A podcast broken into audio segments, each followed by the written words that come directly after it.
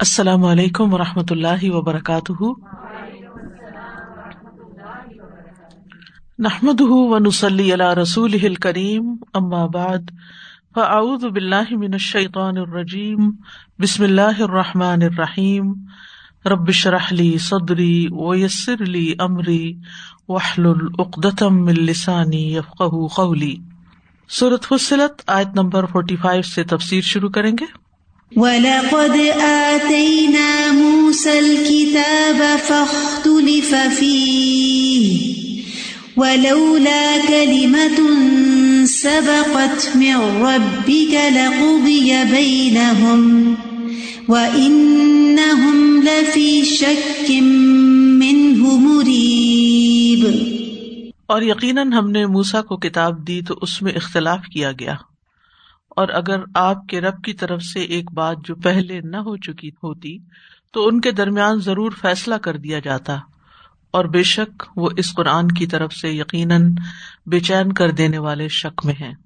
پچھلی آیات میں ذکر تھا کہ مشرقین مکہ قرآن کی آیتوں کے سننے اور ان کے مطلب سمجھنے میں ٹیڑھی باتیں کرتے ہیں۔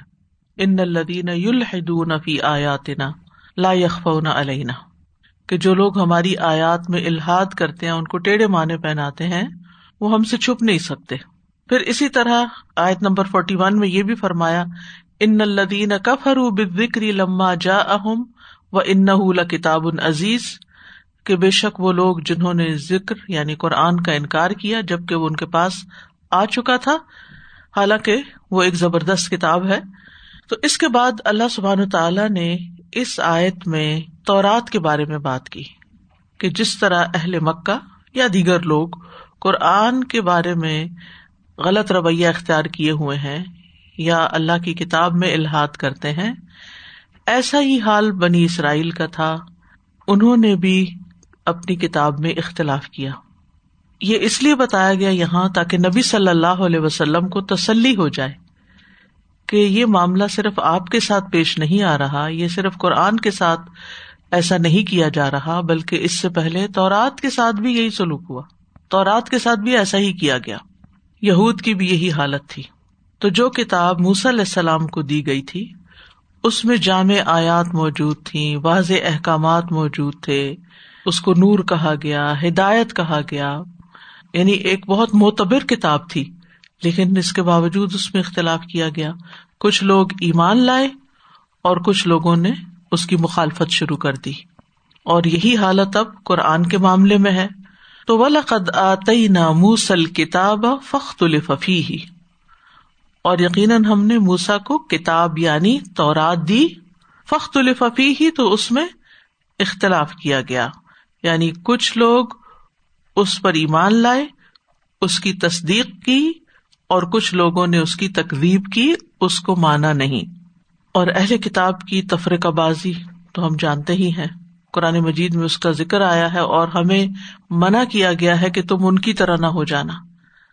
ولا تکون کلدین تفر رقو تم ان لوگوں کی طرح نہ ہو جانا جو تفرقے میں پڑ گئے الگ الگ ہو گئے۔ وقت ممبا دما جا احم البینات اور انہوں نے بینات یعنی واضح احکامات دلائل آنے کے بعد بھی اختلاف کیا۔ وہ الا کا لہم عذاب نظیم ان لوگوں کے لیے بہت بڑا عذاب ہے۔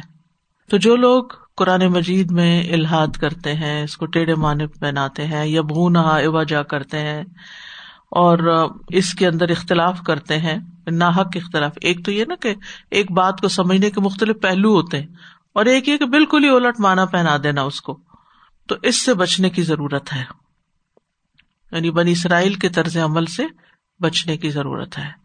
ولا کلی متن سبقت میں رب کا لقودی بین اور اگر آپ کے رب کی طرف سے ایک بات پہلے سے طے نہ کر دی گئی ہوتی، تو ان کا فیصلہ چکا دیا جاتا۔ کیا فیصلہ؟ یعنی ان کو تباہ کر دیا جاتا، عذاب دے دیا ختم کر دیا جاتا ان کو۔ تو یہ کیا چیز تھی؟ اللہ کا کیا فیصلہ تھا؟ اور کیا کلمہ پہلے سے طے شدہ تھا؟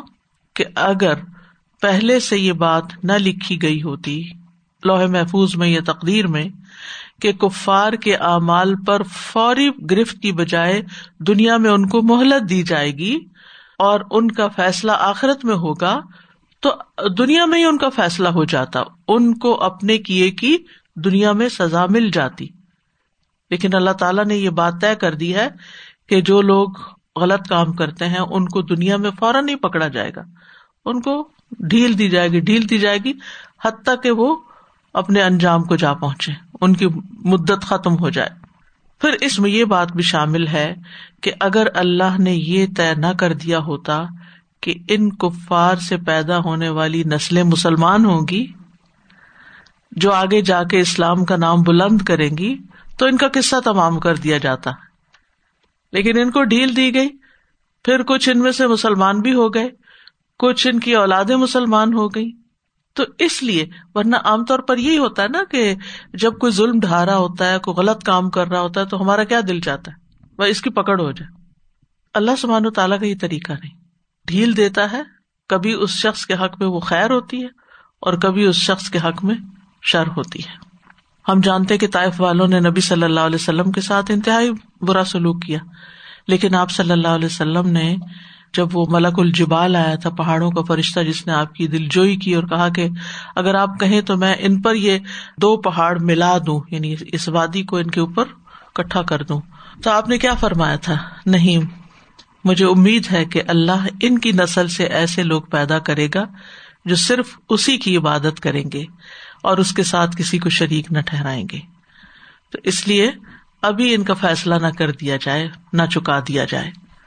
ایک اور مانا بھی اس کا یہ کیا گیا ہے کہ فرعون کے غرق ہونے کے بعد یہ بات طے ہو گئی تھی کہ اب آئندہ آنے والی اقوام پر پچھلی قوموں کی طرح عذاب نہیں آئیں گے کہ ان کو یکسر ختم کر دیا جائے۔ اب دنیا میں ایسے لوگوں کو مسلمانوں کے ہاتھوں سزا دلوائی جائے گی اور آخری ایک فیصلہ قیامت کے دن ہوگا۔ اسی لیے آپ دیکھتے ہیں کہ نبی صلی اللہ علیہ وسلم کے جو دشمن تھے ان کو سزا ملی کہاں؟ بدر میں، ٹھیک ہے نا؟ تو کیا ہوا؟ وہ چھٹ کے الگ ہو گئے، ان کو سزا مل گئی۔ باقی جن کے اندر خیر تھی، وہ مسلمان ہو گئے۔ کچھ کی آئندہ نسلیں مسلمان ہو گئی تو یہ اللہ سبحان تعالیٰ کو پہلے سے ہی پتا تھا۔ اسی لیے ان کی اس ہٹ دھرمی اور مخالفت اور سرکشی پر اہل مکہ کو فوراً نہیں پکڑا گیا۔ حالانکہ وہ ایسا کر سکتا ہے۔ وہ ان نہ لفی شک کے منہ مریب اور بے شک وہ وہ سے مراد کون ہے؟ آپ کی قوم کے لوگ، کفار مکہ۔ اس قرآن کے بارے میں شک و شبہ کا شکار ہے اور ایسے شک کا شکار ہے جو بے چین کر رہا ہے ان کو۔ وہ جب اس کی زبان دیکھتے ہیں تو وہ سمجھتے ہیں کہ یہ کسی انسان کا کلام نہیں ہو سکتا۔ لیکن پھر وہ انکار کرنے کے بعد پھر بھی وہ شک کرتے ہیں اور جب انکار کر لیتے ہیں تو بے چینی ہو جاتی ہے ان کو۔ تو ریب ایسا شک ہوتا ہے جس کے ساتھ پریشانی اور بے چینی ہو۔ حالانکہ دونوں کا مانا ایک ہی ہے۔ مطلب بظاہر تو وہ بڑے زور شور سے قرآن کا انکار کرتے اور جیسے کہ سورت میں بھی آیا ہے کہ وقال الدین کفر لا تسما الحاظ القرآن ولغفی تو کفار کہتے ہیں کہ اس قرآن کو مت سنو۔ اور اس میں شور مچا دو جب پڑھا جا رہا ہو یعنی۔ تو بظاہر تو بڑی کھلی مخالفت کرتے تھے۔ لیکن چھپ چھپ کے سنتے بھی تھے۔ دل ان کے گواہی بھی دیتے تھے۔ اور پھر یہ کہ جو لوگ اس پر ایمان لا رہے تھے، ان کی ذاتی زندگیوں میں بہت بڑی بڑی تبدیلیاں آ رہی تھی وہ متقی پرہیزگار انسان بنتے جا رہے تھے۔ تو اس کتاب کو جس بھی پہلو سے دیکھتے، اس میں خیر ہی خیر نظر آتی۔ اس وجہ سے انکار ضد کی وجہ سے کرتے تھے تو انکار کے بعد بے چینی بھی ان کو لگ جاتی۔ من عمل صالحا فلنفسه ومن اساء فعليها وما ربك بظلام للعبيد۔ جس نے کوئی نیک عمل کیا تو وہ اس کے اپنے ہی لیے ہے۔ اور جس نے برا کیا تو اس کا وبال اسی پر ہے اور آپ کا رب بندوں پر کچھ بھی ظلم کرنے والا نہیں۔ تو اس آیت کا پچھلی آیت سے کیا تعلق ہے؟ اس میں رسول اللہ صلی اللہ علیہ وسلم اور آپ کے فالوورز اہل ایمان کو تسلی دی جا رہی ہے کہ اگر یہ لوگ ایمان نہیں لاتے تو اس کا وبال آپ پر نہیں، آپ سے نہیں پوچھا جائے گا۔ جو اس کو مانے گا، نیک عمل کرے گا اس کا فائدہ خود اسی کی ذات کو ہوگا۔ اور جو برائی کرے گا تو اس کا ببال بھی اسی پہ پڑے گا۔ تو من امل صالحن اور عمل صالح سے مراد کون سا عمل ہے؟ جس کا اللہ اور اس کے رسول نے حکم دیا ہو۔ وہ نیک عمل ہوتا ہے۔ یعنی جو قرآن و سنت سے ثابت ہو۔ تو جو نیک عمل کرے گا فل نفس سے ہی تو خود اسی کو فائدہ ہوگا۔ اس کا ثواب اسی کو ملے گا۔ نیکی کرنے والے کو۔ جیسے سورت السرا میں آتا ہے، ان احسن تم احسن تم لے انفسکم و ان اصا تم فلاح اگر تم نے بھلائی کی تو اپنے ہی نفسوں کے لیے بھلائی کی، اور اگر تم نے برا کیا تو بھی اپنے ہی لیے کیا۔ جیسے آتا نا، ومن شکر اف انما یش کرو نفسی ومن اصا اف علیہ اور جو برا کرے گا تو اس کا وبال بھی اسی پہ پڑے گا۔ تو گویا ہر انسان اپنے عمل کا بدلا خود پائے گا۔ اب ہمیں خود یہ ڈسائڈ کرنا ہے کہ ہم اپنے لیے کیا چاہتے ہیں۔ اچھا چاہتے ہیں یا برا چاہتے ہیں؟ اگر اچھا چاہتے ہیں تو پھر وہ کرنا پڑے گا جو اللہ تعالیٰ ہمیں کہتے ہیں کرنے کو۔ ورنہ پھر نقصان ہی نقصان ہے۔ اور قیامت کے دن ہر شخص کو اس کے اعمال کے مطابق بدلا دیا جائے گا۔ سورت یاسین میں آتا ہے فل یوم اللہ تزلم نفس آج کسی پہ کچھ بھی ظلم نہیں کیا جائے گا۔ کسی کا حق کم نہیں کیا جائے گا۔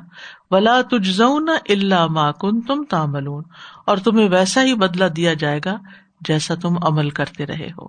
وما ربو کا بزلہ مل اور آپ کا رب بندوں پر کچھ بھی ظلم کرنے والا نہیں۔ کہ کسی کو اس کی نیکی کا بدلا نہ دے یا کسی اور کی بدی، برائی اس پہ ڈال دے۔ تو ذلام یہاں مبالغ کا سیگا ہے۔ مبالغے کے سیگے میں اگر ظلم کی نفی ہو جائے تو اس سے اصل ظلم کی نفی نہیں ہوتی۔ مطلب جب اللہ سبحان تعالیٰ کی ذات سے ظلم کی نفی ہی ہو گئی۔ اللہ تعالیٰ ظلم نہیں کرتا، یہ کہنا بھی کافی تھا۔ ان اللہ اللہ ظلم الناس شیا کہ اللہ لوگوں پر کچھ بھی ظلم نہیں کرتا۔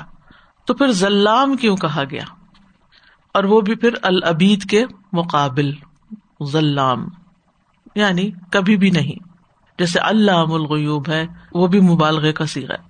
تو جب کثیر کی نفی کر دی جائے، تو کلیل کی بھی ساتھی ہو جاتی ہے۔ جیسے نہ کہا نا کہ کچھ بھی نہیں، ذرا بھی نہیں۔ تو اللہ سبحان و تعالیٰ سے یہاں ظلم کی نسبت کی نفی کی گئی ہے۔ بالکل بھی ظلم نہیں کرتا۔ اور کلیل ظلم بھی کثیر شمار ہوتا ہے، اس لیے ذلام کا لفظ آیا ہے۔ اور جمع کی نفی، اس میں واحد کی نفی بھی انکلوڈ ہوتی ہے۔ یعنی اللہ تعالی بالکل بھی ظالم نہیں ہے۔ ولا یزل مربو کا احدہ تو بہرحال اس سائز سے ہمیں یہ پتا چلتا ہے کہ ہمیں نیک کاموں کا شوق رکھنا چاہیے اور ان کی طرف دوڑنا چاہیے اور برے کاموں سے بچنا چاہیے۔ برے کاموں سے انسان بچ بھی اس وقت سکتا ہے جب وہ نیک کاموں کی طرف رغبت کرتا ہے۔ کیونکہ اگر ہم اپنے اعمال میں نیکی نہیں کریں گے نا، تو پھر کیا ہوگا؟ یعنی وہ ایک خلا ہو جائے گا نا، تو پھر اس کو تو کسی چیز سے بھرا جائے گا، وہاں پھر وہ شر آ جائے گا۔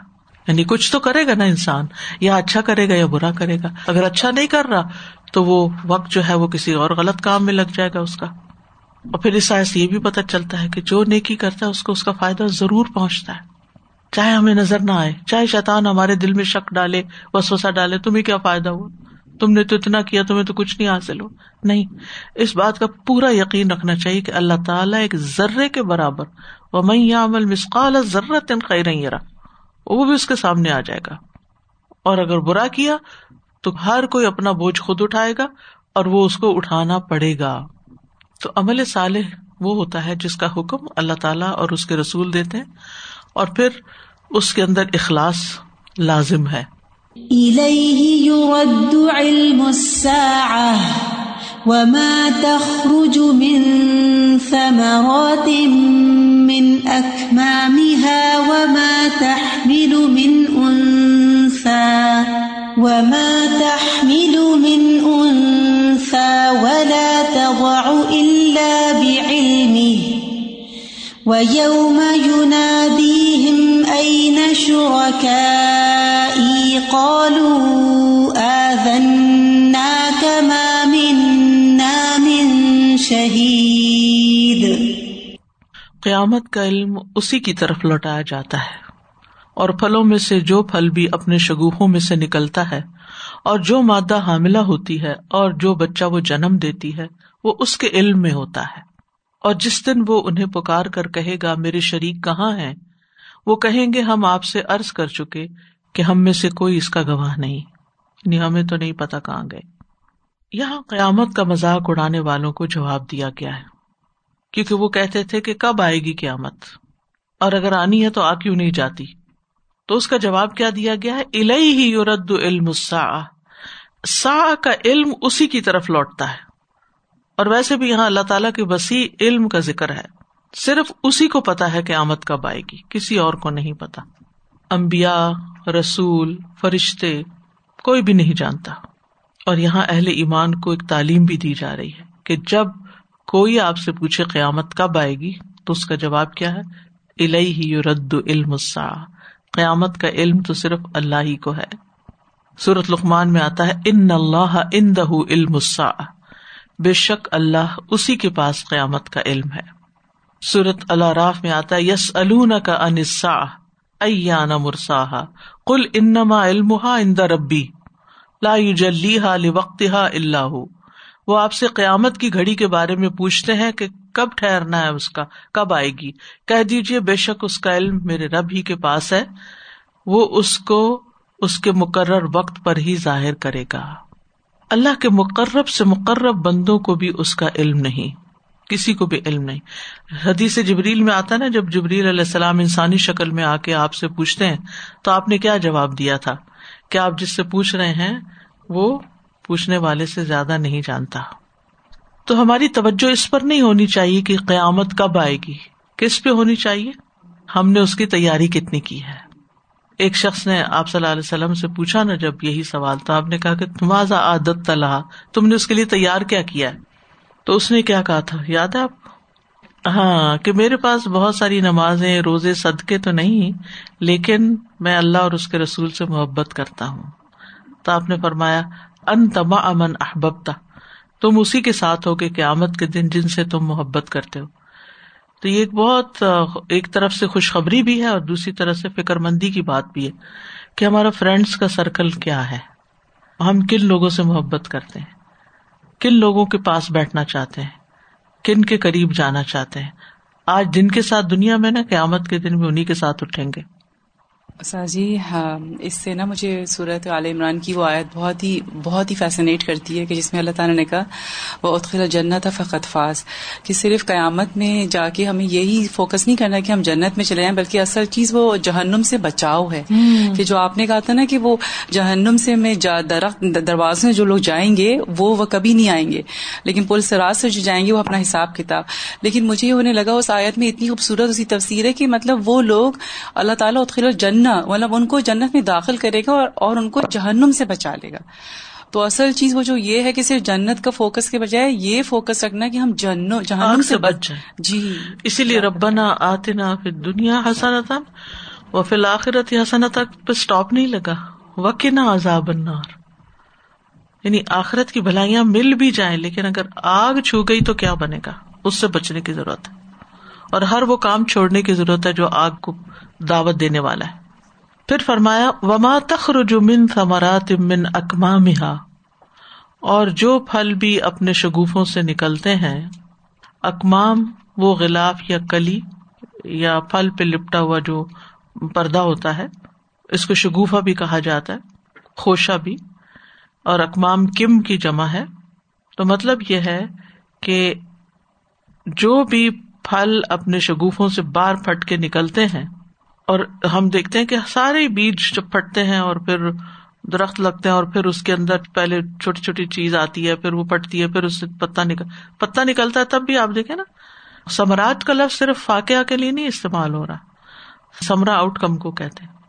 تو جو چیز بھی سپراؤٹ سے باہر آتی ہے، اور یہ سارے درخت ہیں، سارے پھل ہیں یعنی جو بھی پودا اگتا ہے، سب اللہ کے علم میں ہے۔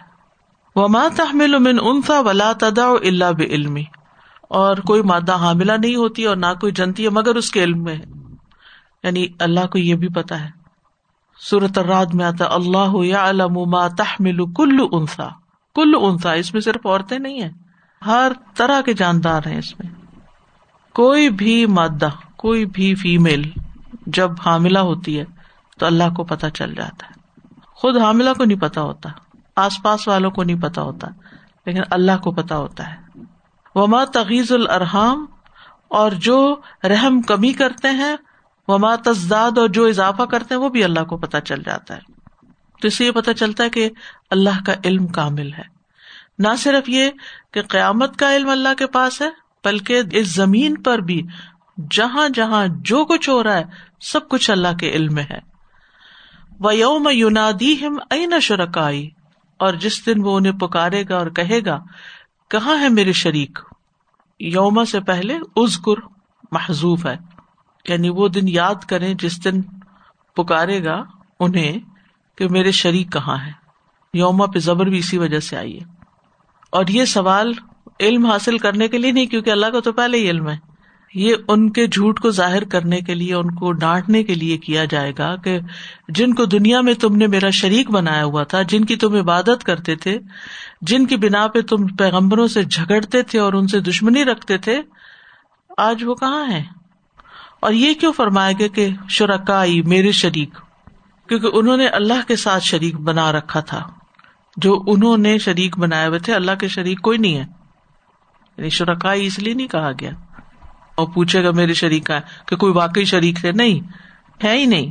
یہ تو اس لیے کہا گیا کہ انہیں ذلیل کیا جائے کہ تم جن کو بڑی چیز سمجھتے تھے، آج وہ کہاں ہے کالو وہ جواب دیں گے آدن کا ہم نے آپ کو بتا دیا، ہم نے سنا دیا۔ ماں منا من شہید۔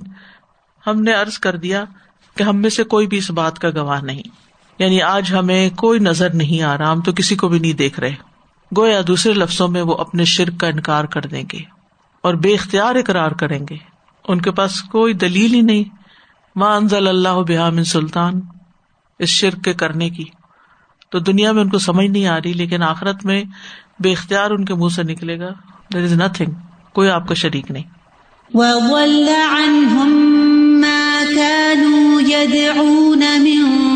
قبل۔ ما لهم من محیص اور جنہیں وہ اس سے پہلے مدد کے لیے پکارا کرتے تھے، وہ ان سے گم ہو جائیں گے اور وہ سمجھ جائیں گے کہ ان کے لیے اب کوئی بھی جائے پناہ نہیں۔ وہ دل عنہم ان سے گم جائیں گے۔ یعنی کہیں کچھ نظر نہیں آئے گا۔ ان کے سارے عقائد، اعمال، سب کچھ غائب۔ ان بتوں کے لیے جو چڑھاوے چڑھائے، جو ان کے آگے سیوا کی، جو محنت کی، عمریں جس کام میں گزری، اور وہ سمجھتے تھے کہ یہ خود ساختہ معبود انہیں کوئی فائدہ پہنچائیں گے، تو وہ ساری کوششیں ان کی رائے گاہ ہو جائیں گی۔ ان کے خیالات جھوٹ ثابت ہوں گے، اور ان کے خود ساختہ شریک ان کے کچھ بھی کام نہ آئیں گے۔ وزن محیث اور وہ یقین کر لیں گے کہ کوئی بھی ان کے لیے چھٹکارے کی جگہ نہیں، جائے پناہ نہیں۔ محیث جو ہے، یہ مستر میمی ہے۔ یا ضرف بھی کہہ سکتے ہیں۔ یعنی مستر کا مطلب ہوگا یہاں بھاگنے کی کوئی صورت نہیں۔ اور ضرف کمانوں میں ہو تو بھاگنے کی کوئی جگہ نہیں۔ یعنی ان کو اچھی طرح پتا چل جائے گا کہ اب ہماری پکڑی پکڑ ہے، ہم کہیں چھٹ نہیں سکتے۔ کوئی پناہ کی جگہ ہی نہیں۔ کوئی عذاب سے بچنے کے لیے آلٹرنیٹ ہی نہیں۔ کوئی مدد کو نہیں آئے گا، کوئی ٹھکانا نہیں دے گا، کوئی بچائے گا نہیں۔